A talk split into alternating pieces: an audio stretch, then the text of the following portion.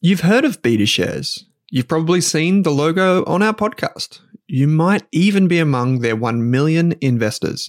So you can imagine that I'm delighted to say BetaShares is the official ETF partner of the Australian Finance Podcast. With nearly 100 exchange traded funds, you can go to betashares.com.au and immerse yourself in ETFs and unique insights covering all of the sectors, themes, core and satellite positions you could want. Think cybersecurity through the Hack ETF, robotics and AI with the RBTZ ETF, and uranium with the URNM ETF. The list goes on. To explore the BetaShares ETF range, visit betashares.com.au, read the relevant PDS and TMD on the website, and consider if the fund is right for you. BetaShares Capital Limited is the issuer. Is there a Spotify wrapped for investing? If you want to invest in shares or ETFs, our friends at Pearler are more than one step ahead of the curve. On average, people who use Pearler invest $1,750 every month.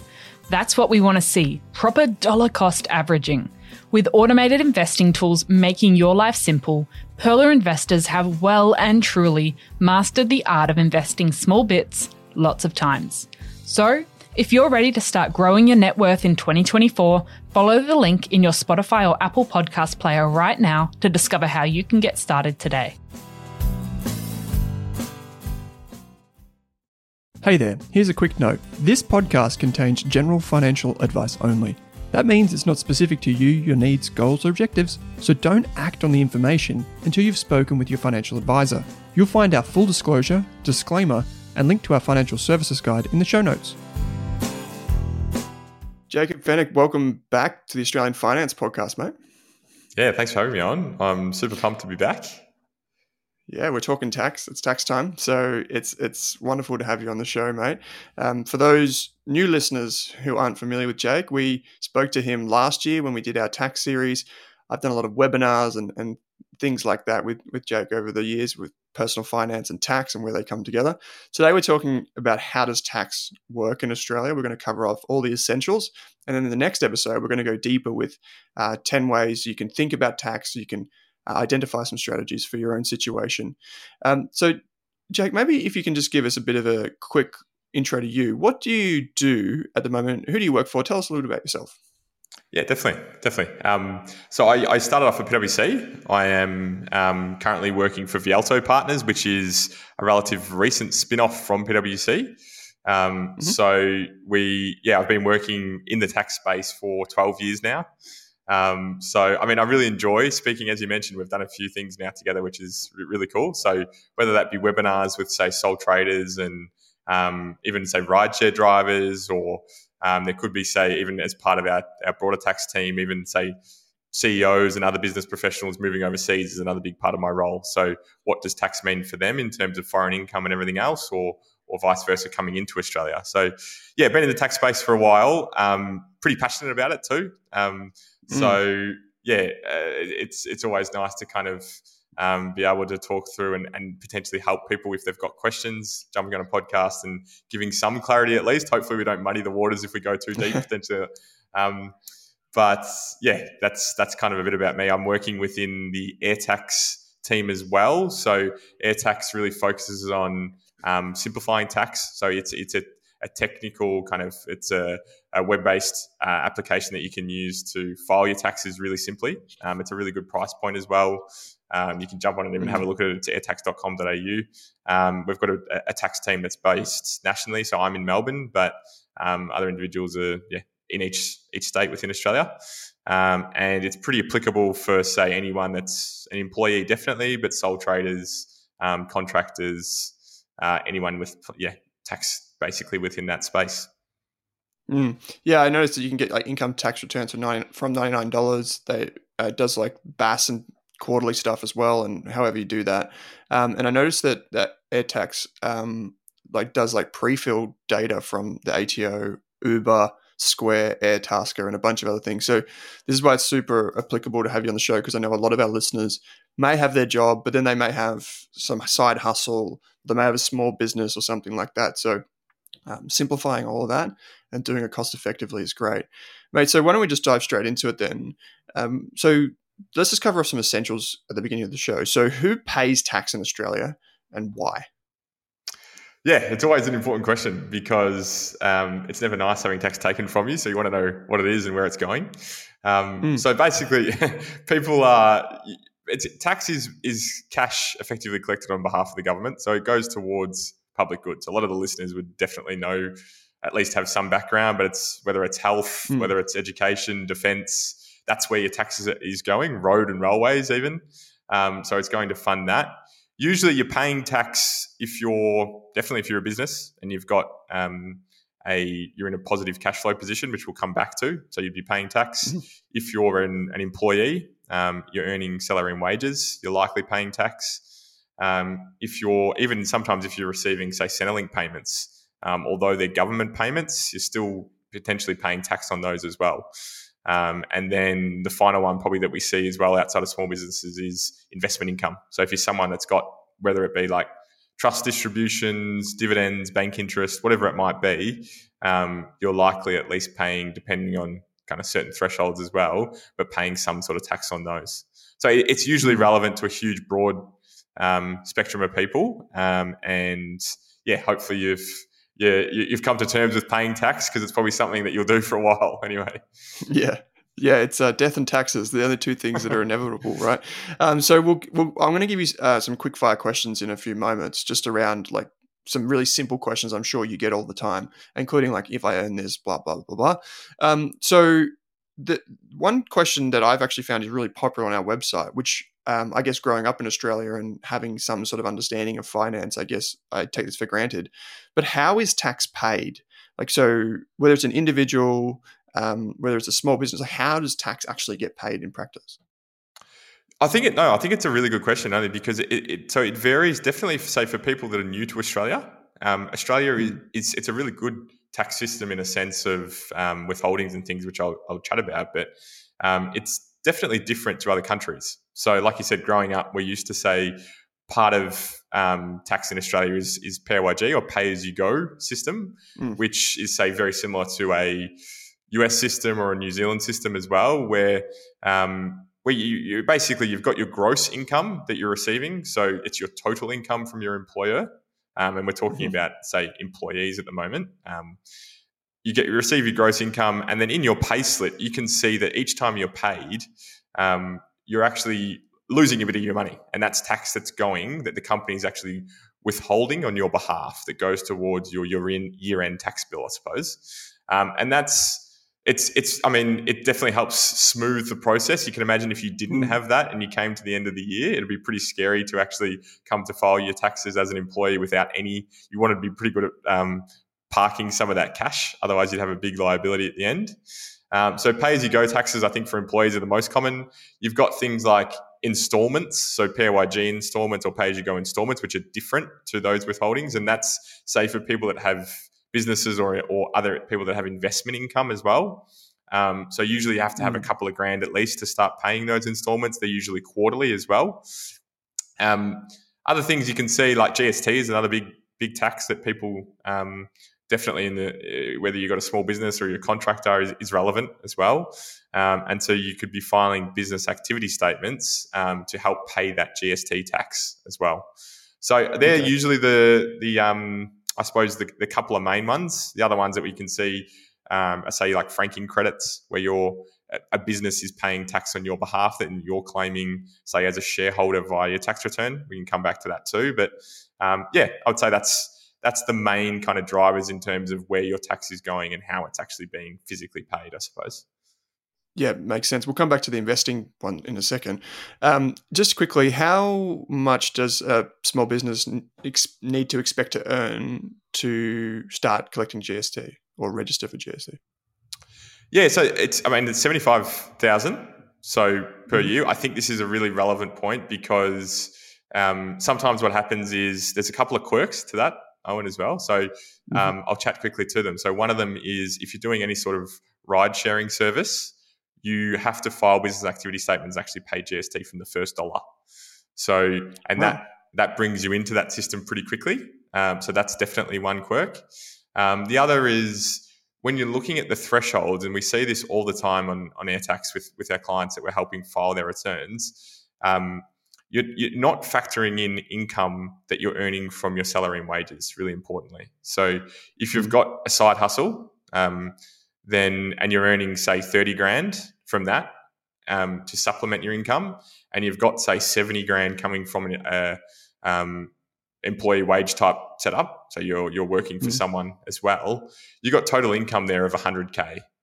And so, mm. just at a high level, you're thinking to yourself, okay, well, I'm over the 75k threshold in terms of income. I better start paying GST. And so, really importantly, you, you, you can um, you can park the the salary and wages that you're earning, and only look at the income that you're generating from your business in terms of determining whether or not you need to pay GST. So a really important point. It's it's pretty confusing unless you've got the lay of the land around the rules and have been doing it for a couple of years. When you're new to the system, I think that one's super relevant for people. So just to confirm, you would only pay the GST on the thirty grand in that example. Yeah, and, and so thirty grand, say if you're rideshare, um, or none if you're not. So it's it's okay. that you wouldn't meet the threshold and therefore don't need to register for GST. Perfect. Yep. Yeah, great. Okay, so um, I guess many of our listeners would be familiar with this, but just to confirm, like, what are the options when you do want to file your tax return, uh, maybe as an individual? How do you go about doing that?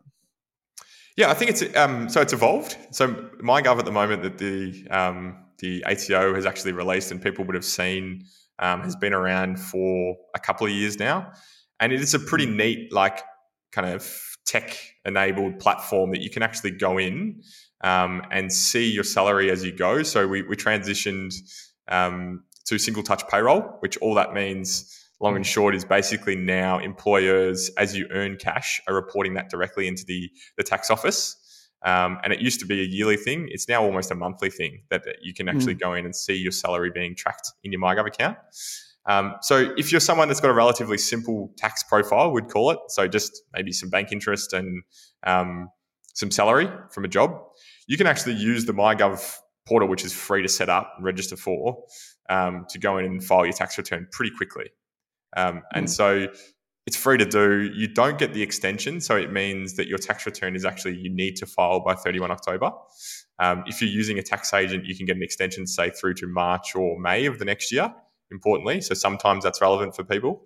Um, but as I said, if you've got a simple tax profile, um, that could be an option for you. Otherwise, there's a heap of variance out there in terms of who you can actually use and what justifies kind of, so I suppose, bringing along an accountant um, to to file that on your behalf. So if you do have, say, I would say for sole traders, particularly when they're starting out and and finding their feet, it's probably useful to have an accountant, at least in the first instance, to, to, to, help file that first return. So you make sure you're maximizing, say, your deductions, you're filing mm. GST where relevant, all that sort of stuff.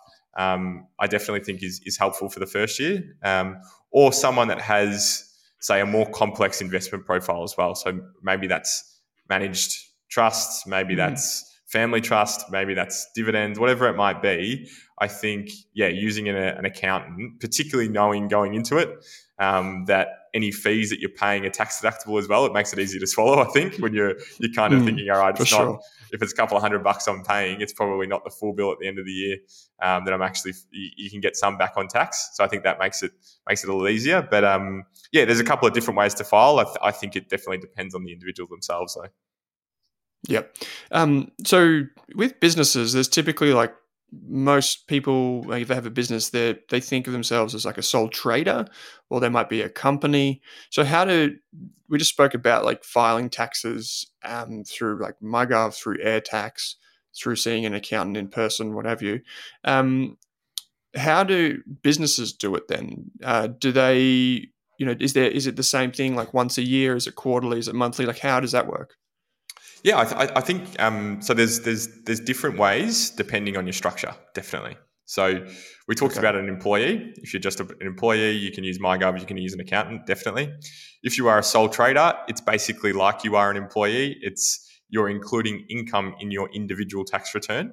So you're not filing a separate tax return. You're looking at say it's salary and wages, and then adding any mm-hmm. um, business income on top of that. You've got potentially a couple of other things to think about. So you might have business activity statements for GST, like we mentioned. Um, you might have PAYG installments, which are quarterly. So every three months that you're paying on investment income is another one. um, but you're Mhm. filing just the one individual return. Uh, say you're a there's other other things like partnerships or trusts as well.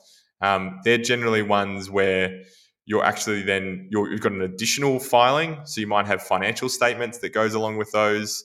Um, but then a lot of the tax is still paid by the individual. So you can get distributions, say, from a partnership.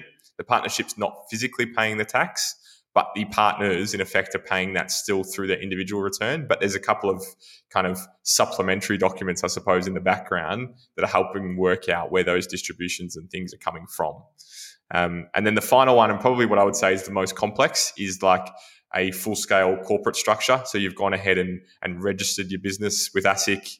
Um, you're keen on kind of, there's a whole different kind of world that you're then um, jumping into around, like, say, limiting your liability um, and reasons for doing so as well, that you don't get that kind of protection as a sole trader as well. So it's not just tax that you're thinking about when you're doing something like that, but um, then again, it does make your, I suppose, your, your tax filings slightly more complicated.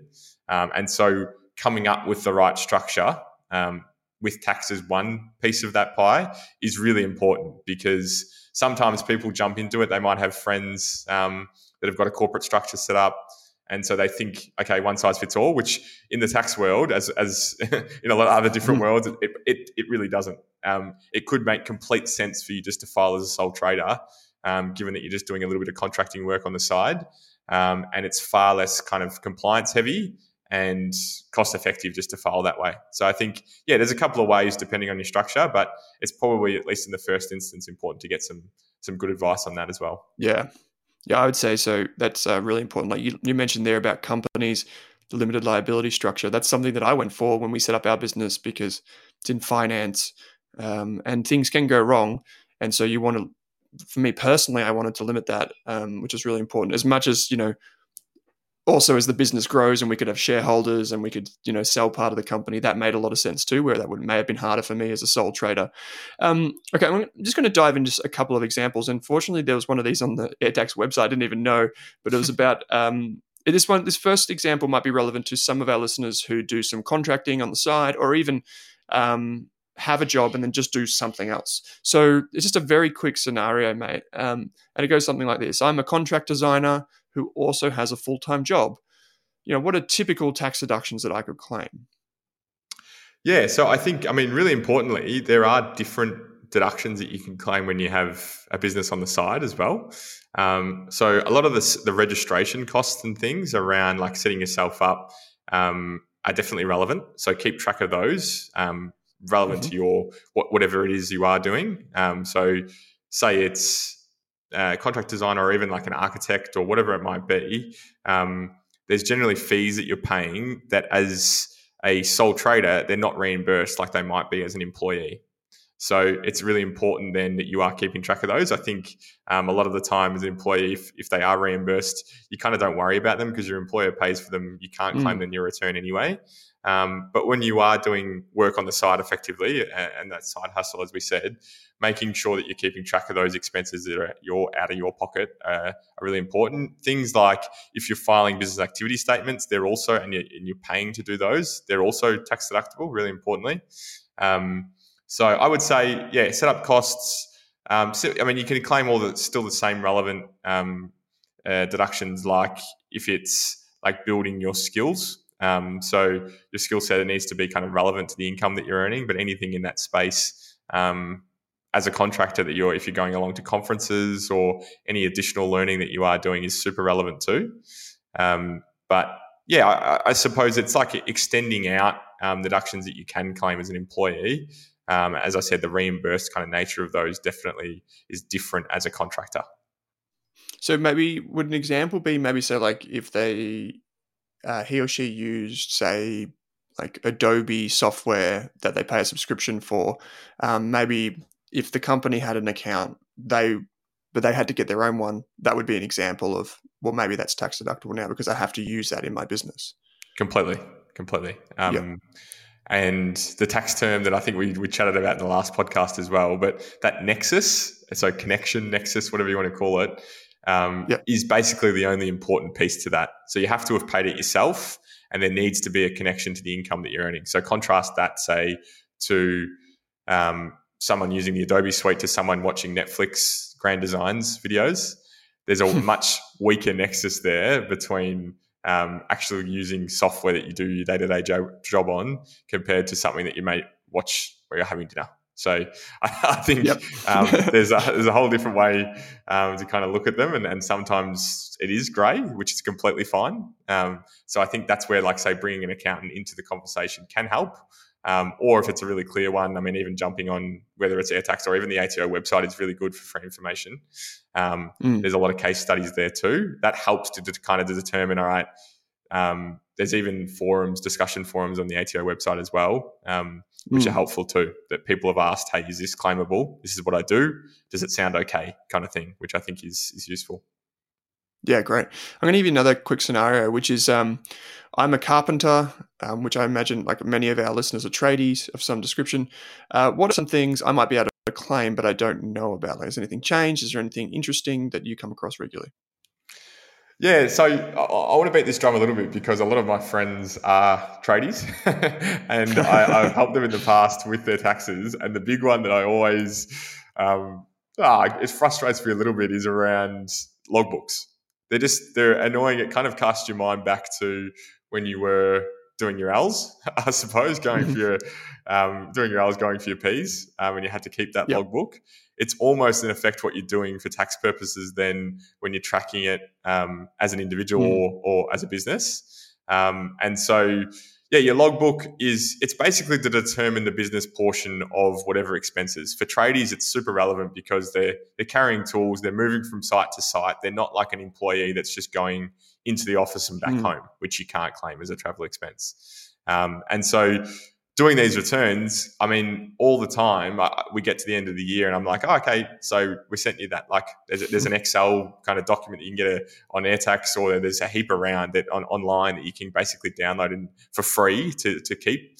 Um, and mm. so, yeah, let's have a look at the logbook. Let's work out what we can claim based on all your expenses that you might be incurring in your travel. And they just haven't done one. And it's pretty risky to try and just fake a business portion because if it was ever reviewed, you, you do need to actually provide like mm. some sort of substantiation around how you've got to your business percentage. So we end up just going, say, with the the, the five thousand Ks method, which is really and and what that is to get to for people. I mean, there's probably people that know about it, but for people that don't, it's claiming a set amount. So it's usually a bit over 70 cents you can claim for each kilometer that you're traveling when you are, say, as a trader going site to site. Um, but I mean, if you think about you, so you can only claim up to 5,000 Ks per year, which once again, as an employee, when you might be going to a, a client site every now and again, it's not that, it's pretty good. You can still claim all those trips. But if you are a tradie and you got, you're doing a lot of driving, mm. um, you really are selling yourself short just by using that method. So mm, I think sure. with everything like fuel prices going up, all that sort of stuff, um, the ATO hasn't really adjusted the um, the 72 cents for a little while. So I think keeping a logbook is is the really big one for tradies that they may or may they may already know about but don't do. Um, and so that's the one that I suppose I want to highlight um, mm. yeah, today as well. Yeah, for sure. So do if I was a tradie, would I have to keep my logbook? Like, would I have to fill it out every day of the year, or is it just for a few months, or like how how do I do this? Yeah, so you only have to. It's usually a twelve week period. Really importantly, um, that we suggest. Okay. So, um, what I would say is pick your busiest twelve weeks that you know you're doing a lot of driving, um, and you mm. can then roll that forward because that that gives you the best deduction. Um, you don't need to do it forever, so that's the other good, really good thing um, and good point too on that. It's not like a nightmare in terms of admin for yourself. you do it for yeah, a little while, yeah. and then you use it, and you roll that roll roll that bad boy forward. So I think um, that's that's really useful for people to know going into it. Um, that there is light at the end of the tunnel in terms yeah. of it shouldn't feel like you, are casting your mind back to when you needed that set amount of hours. It's just for a period, and then you can use it going forward. Yeah, because I'm just thinking of some of my mates who are tradies, and I think that them trying to fill out a logbook every day of the year, that'd be yeah, that'd be over it pretty quick. So that's good. Twelve Completely. weeks, good to know. Uh, um, so there's one. Um, maybe I'll we can roll this next question, Jacob, into a bit of a quick fire, which is just um, some some really short questions I've got for you. Um, as quick as you can, answer these questions, which I know are very common, um, not only in our audience, but just in general, um, just to clear some things up for people. So, the first quick one, which may take a little bit longer, is just can, can you explain what we mean by progressive tax system or marginal tax rates? We get that question a lot. What does that mean? Definitely. And I think so. We see this question all the time as well. A progressive system basically means that the more you earn, the more you pay. Um, that's that's the bottom line. What what scares people um, that haven't seen a progressive system before is the way that brackets work.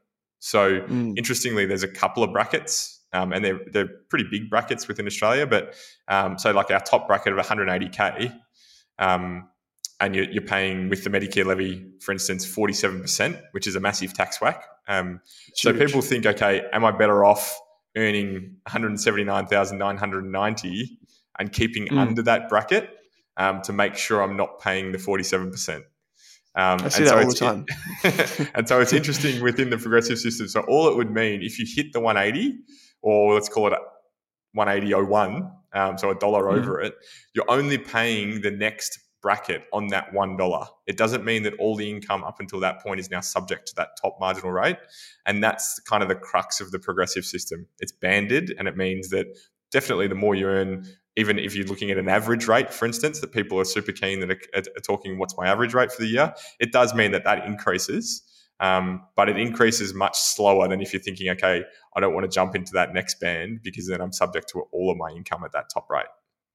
Yeah, I often hear, and it drives me insane, Jacob. People say, "Oh yeah, no, I don't work the extra amount because then I pay more tax." I'm thinking, what? No, like, what? Like, it's, it's like a yeah. The way I think about it is like a bucket tipping over into the next bucket, and you only pay the the forty seven percent if you earn over that amount of money. You're still making money. So anyway, uh, okay. So yeah, another one is um, uh, when do I have to pay my tax? So like, what is my deadline? I think you mentioned it earlier on. There's a couple of deadlines depending on who you are and, and uh, who completes your tax. So the first one, if you're a normal employee that does your own tax, good on you.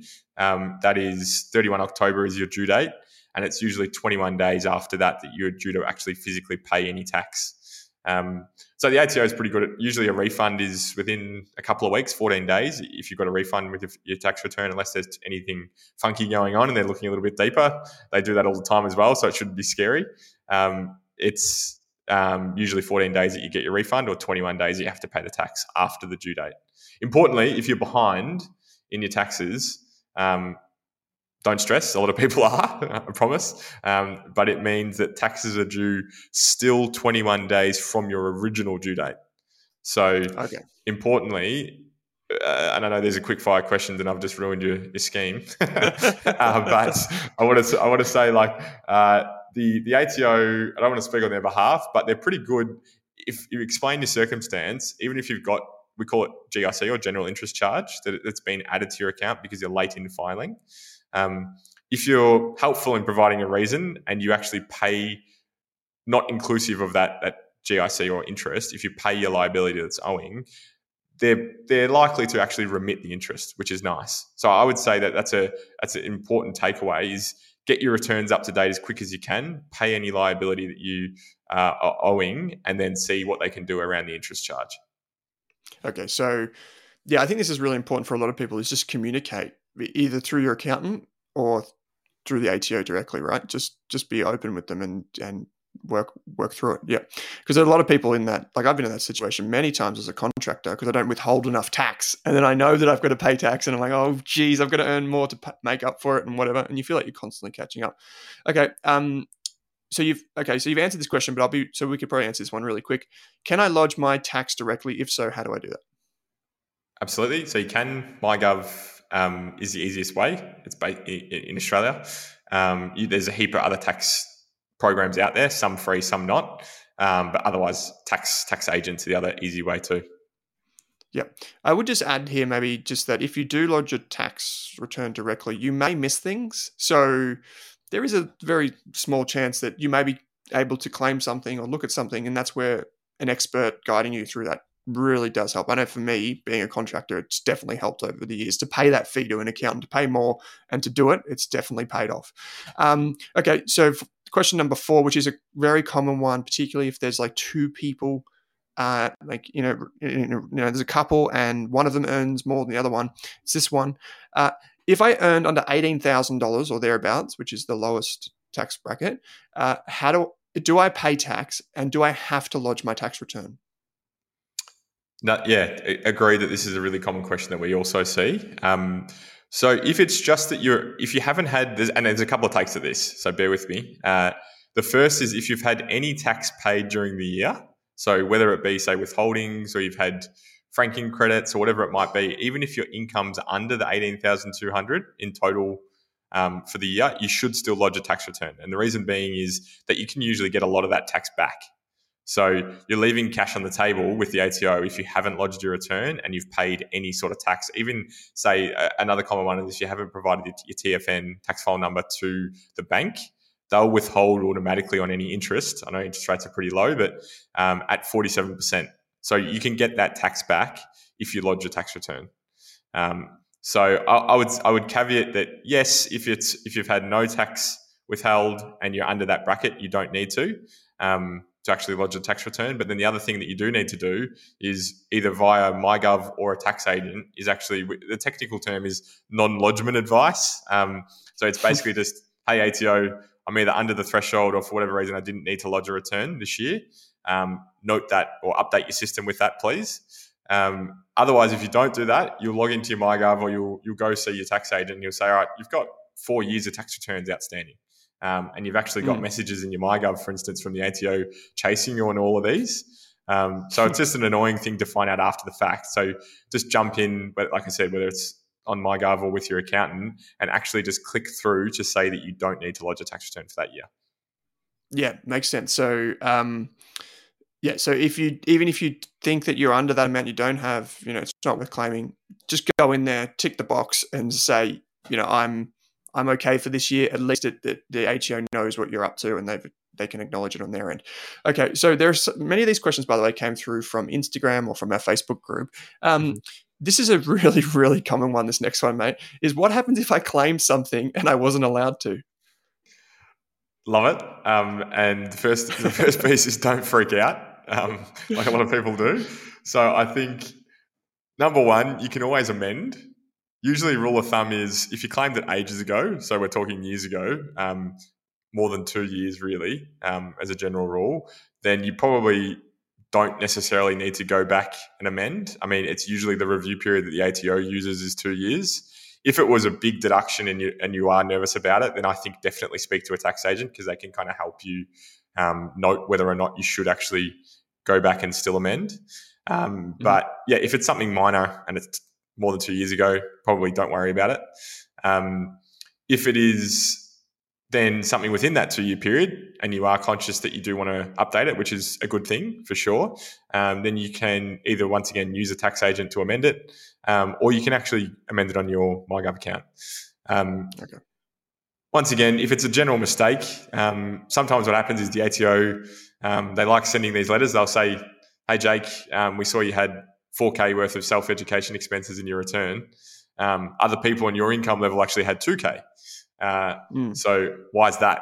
Uh, and it's a lot of them are open-ended letters that don't need a response, and it's just almost like a warning for next year. Um, but some of them will ask you to actually back up the expense, and so if it's something that you can't prove, then probably letting them actually amend the return, which sometimes they'll do on your behalf anyway, um, is easy enough, and you just have to pay the difference in whatever you claim to what's now owing um, or providing like substantiation for that deduction um, to help with their review is important too. So, a couple of different ways to cut it, but bottom line is it's pretty easy to fix. Okay. Um, I know a lot of people will be freaking out about that. Okay. So, just for someone who is, let's say, um, PAYG works in, in an, say, like an, an office or um, works somewhere, you know, where it's consistent income, um, they're thinking, I I don't even know if I can claim anything at all. What are like real, three really common things that you think people could consider, and not always for every situation, of course, um, thinking about whether it applies to them. So, three deductions that may apply to employees or PAYG.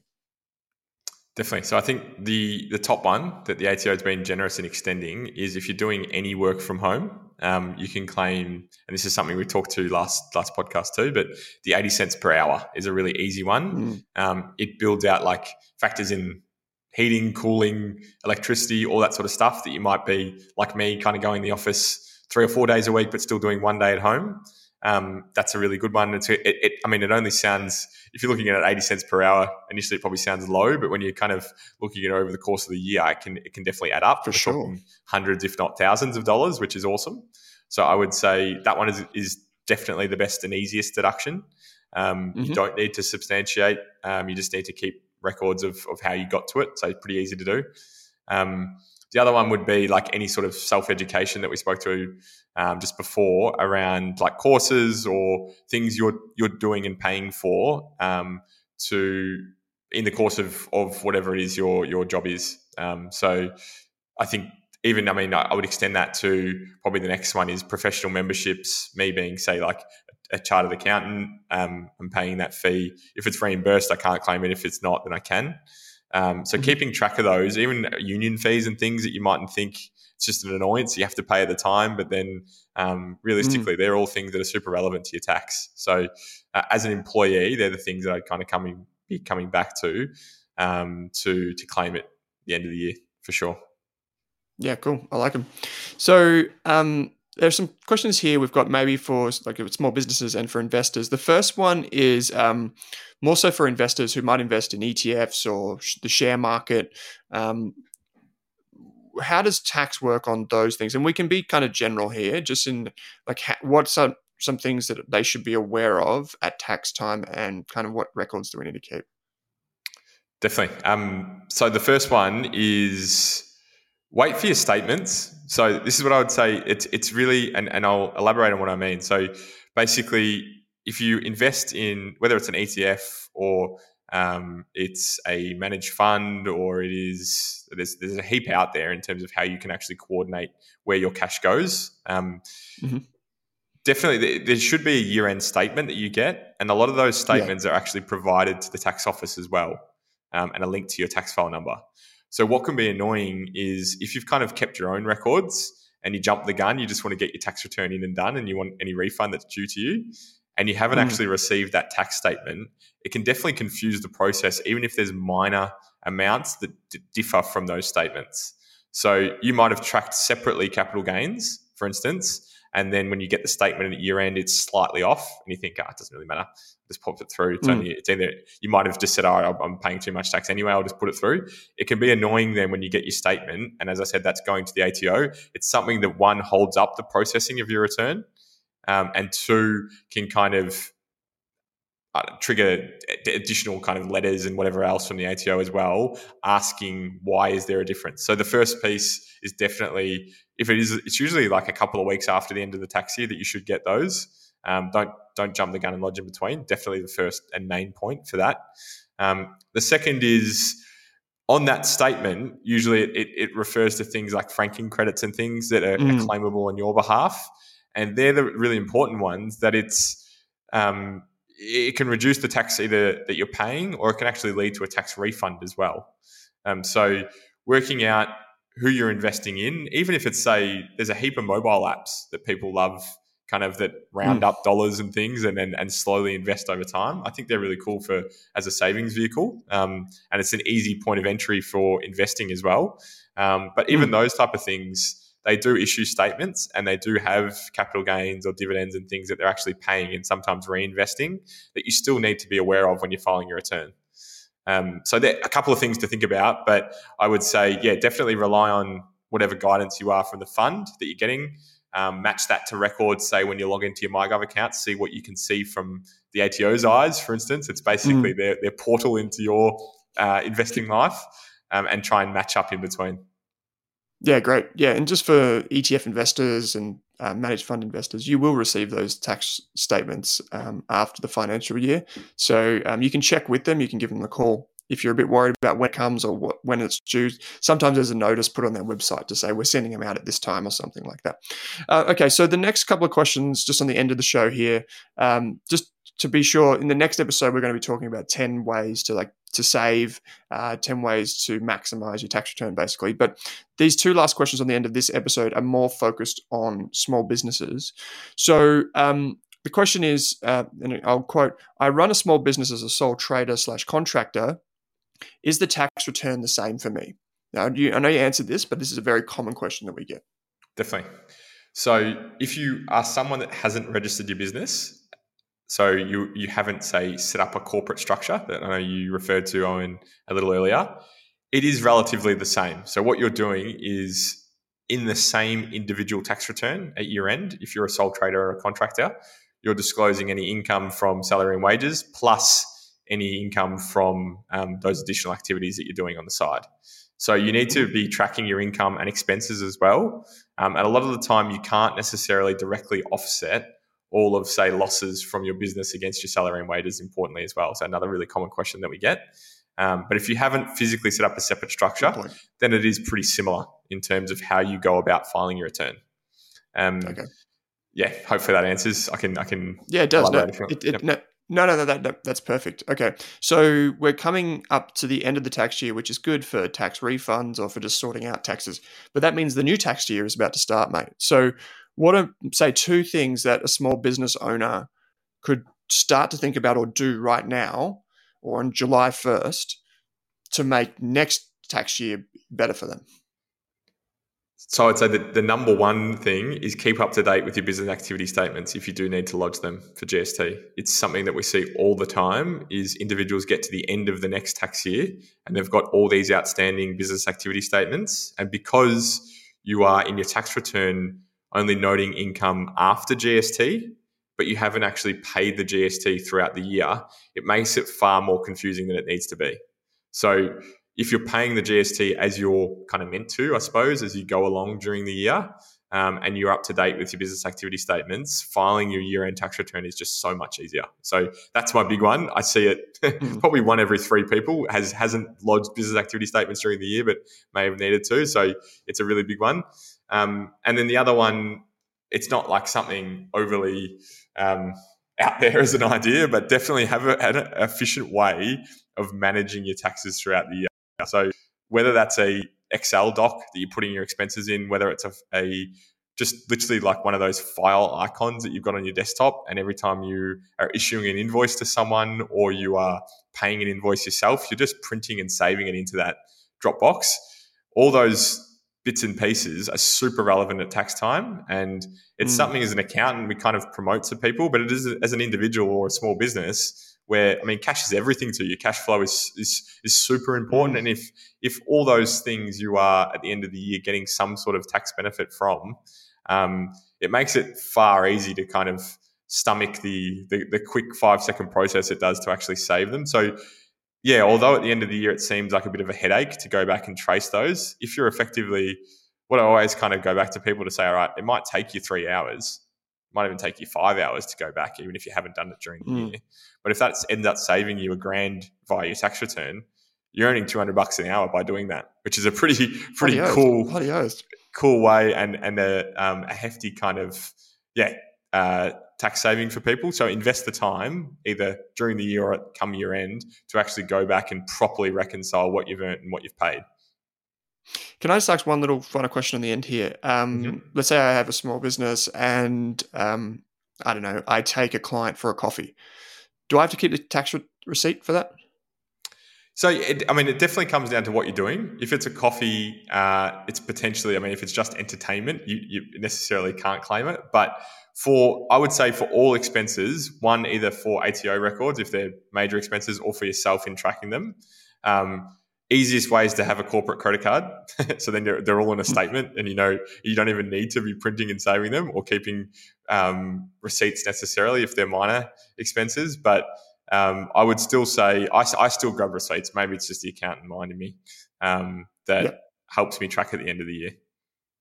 Okay, that's great, mate. So this mm-hmm. brings us to the end of the first episode with you, uh, Jake, and um, we're, we're going to put a bunch of links in the show notes to AirTax, to the ATO website, to some Rask stuff, to the former interview that we've done or the previous interview that we, we did together. Um, so uh, be sure if you if you kind of missed anything or you need to replay or you think, oh, that applies to me, including say like the, the logbook from AirTax, jump into the show notes because now is the time to get on top of this. And mate, we're going to be coming back with another episode, uh, which is going to be focused on 10 ways to like save and, and manage tax better, um, including you know, hopefully maximizing the, the tax refund for a lot of folks that listen to the show. So um, I'll see you in the next episode. Thank you for joining me for this one. Uh, super informative, mate. You always make tax fun. You got a smile on your face. I love it. Uh, thanks for joining me on the show. Uh, thank you for having me on. It's it's awesome. Um, and yeah, thanks to your listeners. As I said, in, try and invest a couple of whether it's an hour or whatever it is um, during the year to upskill yourself because mm. you could save definitely at the end of the year. But yeah, pleasure chatting with you for sure. Thanks for tuning in to this episode of the Australian Finance Podcast, where our mission is to improve the financial futures of all Australians. If you'd like to learn more, create a free account at rask.com.au forward slash account to download free episode workbooks, bonus resources, and take our amazing free personal finance courses. You can also join our online community by following the link in the description if you enjoyed the show, what we'd love is for you to leave us a snappy review on iTunes. And you can follow us on Twitter and Instagram at Rask Australia. Kate and I are also on both of those channels.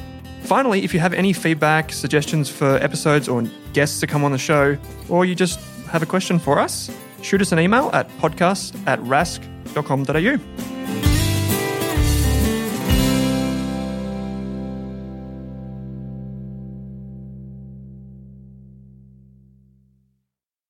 Are you thinking about starting your wealth creating journey, but not sure where to put your hard earned dollars?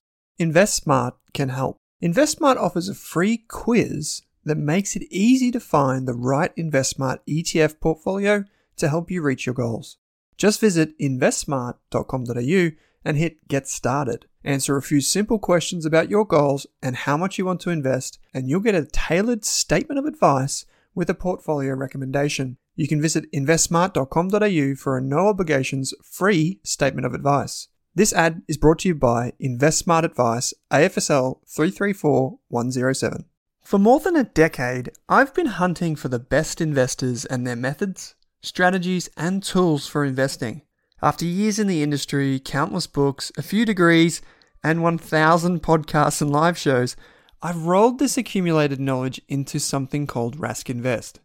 If you've ever heard me talk about a core and a satellite, active and passive, true long term compounding, or you simply want to know exactly how I would invest, now is your chance. Rask Invest is our new investment service, designed for all types of investors who want professional management of their core portfolio at a low cost from a team they trust. Rask Invest helps you automate your wealth creation and passive income simply click the link that says Invest with Owen in your podcast player to join one of our live platform walkthroughs or book a call with us. You can also view the Rask Invest PDS and TMD and get invested with me.